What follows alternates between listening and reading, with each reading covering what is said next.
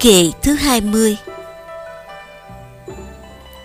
Tương ưng năm biến hành Bốn phiền não và tuệ Cùng các thứ đại tùy Đều hữu phú vô ký.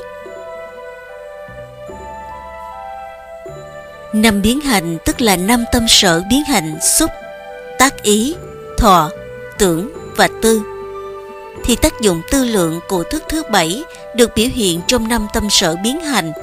Nó thường xuyên xúc, tác ý, thọ, tưởng, tư. Xúc, tác ý, thọ, tưởng, tư.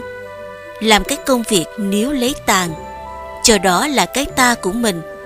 Chúng ta biết rằng năm tâm sở biến hành là năm tâm sở có mặt trong tất cả các thức, cho nên gọi nó là biến hành biến hành tương đương với bốn tâm sở phiền não.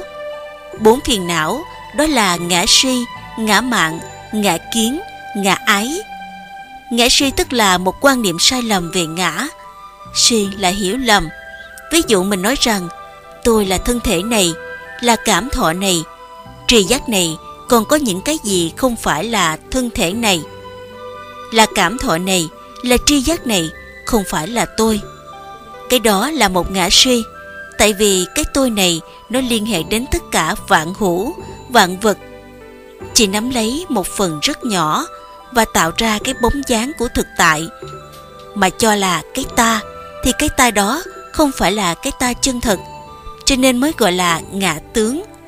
Đới chất mà không phải là tánh cảnh, gọi là ngã suy ngã kiến, tức là những cái thấy sai lạc về ngã ngã kiến, tức là những cái nhận thức về ngã, cho rằng có một cái ngã độc lập.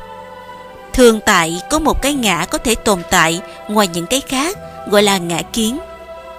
Ngã mạng tức là thái độ cho rằng mình giỏi hơn, hay hơn, đẹp hơn, quan trọng hơn. Ngã ái tức là mình yêu mình quá nhiều, mình bị dính vào mình quá nhiều. Mình nói ra cái gì, mình làm cái gì, tất cả những cái mình nói, mình làm, mình suy nghĩ đều mang nặng cái tính chất ràng buộc vào cái ta của mình gọi là ngã ái. Bốn anh chàng đó, nó luôn có mặt trong thức thứ bảy. Bốn phiền não là bốn anh chàng đó, nó luôn có mặt ở trong thức thứ bảy. Bốn phiền não là bốn anh chàng đó, ngã si, ngã kiến, ngã mạng và ngã ái. Tuệ ở đây tức là một trong năm tâm sở biệt cảnh. Năm tâm sở biệt cảnh là dục, thắng giải, niệm, định và tuệ. Tuệ ở đây là một cái thấy mà không chắc cái thấy này là cái thấy đúng. Mình thấy cái gì đó, mình níu lấy cái đó. Mình cho cái đó là chân lý tuyệt đối, thì cái đó là một trong những tâm sở của thức thứ bảy và tương ứng với thức thứ bảy và cái đó là thấy rằng đó là cái quan trọng nhất. Đó là người yêu của mình.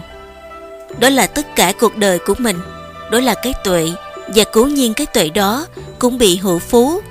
Tất cả những tâm sở của thức thứ bảy đều hữu phú và đều vô ký, có nghĩa là có thể bị mê mờ nhưng chuyển hóa được.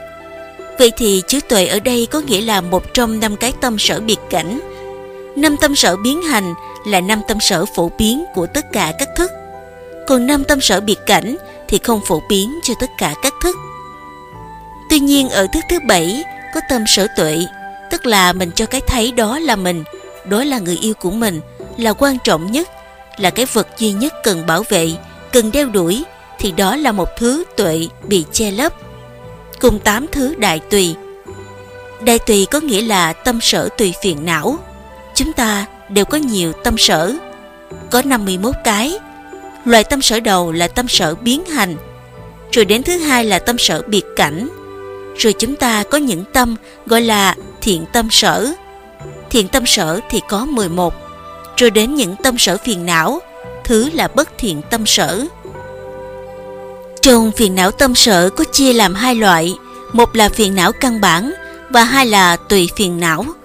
Sáu căn bản phiền não gồm tham, sân, si, mạng, nghi, ác kiến.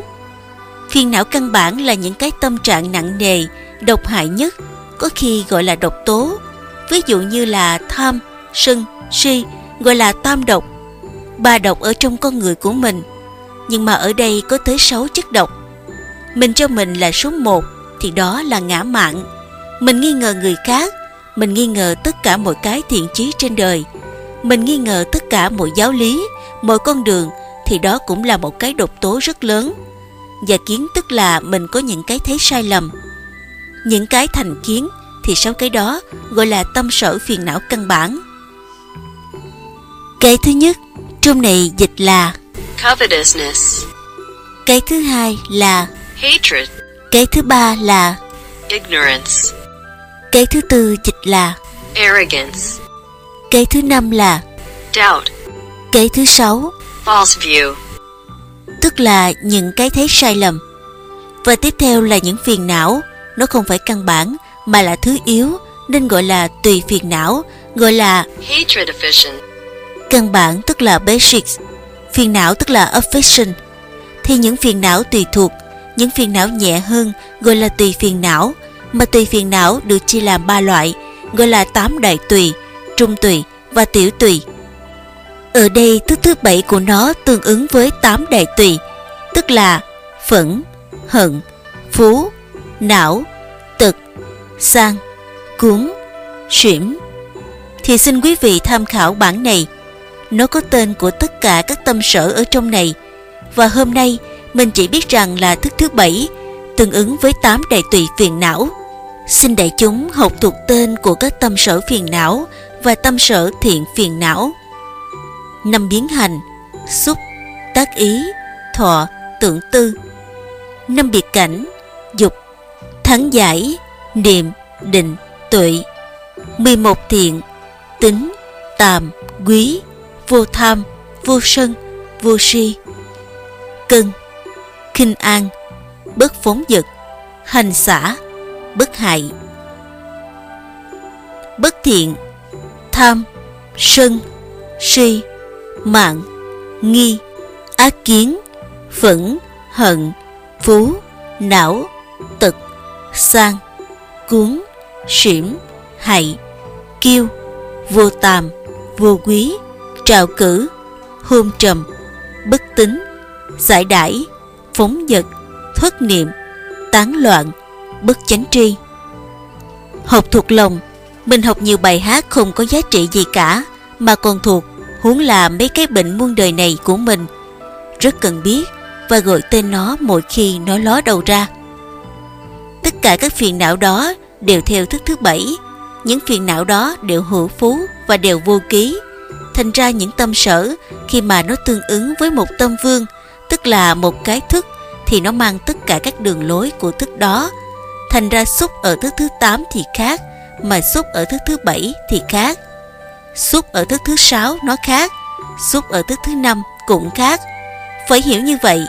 Cho nên khi mình nói thức thứ bảy nó tư lượng, nói nó suy nghĩ thì suy nghĩ ở thức thứ bảy khác với cái suy nghĩ ở thức thứ tám Nói là thức thứ bảy nó đo lường, nó cân nhắc, nhưng mà cái đo lường và cái cân nhắc ở thức thứ bảy khác với sự đo lường và cái cân nhắc ở thức thứ 8.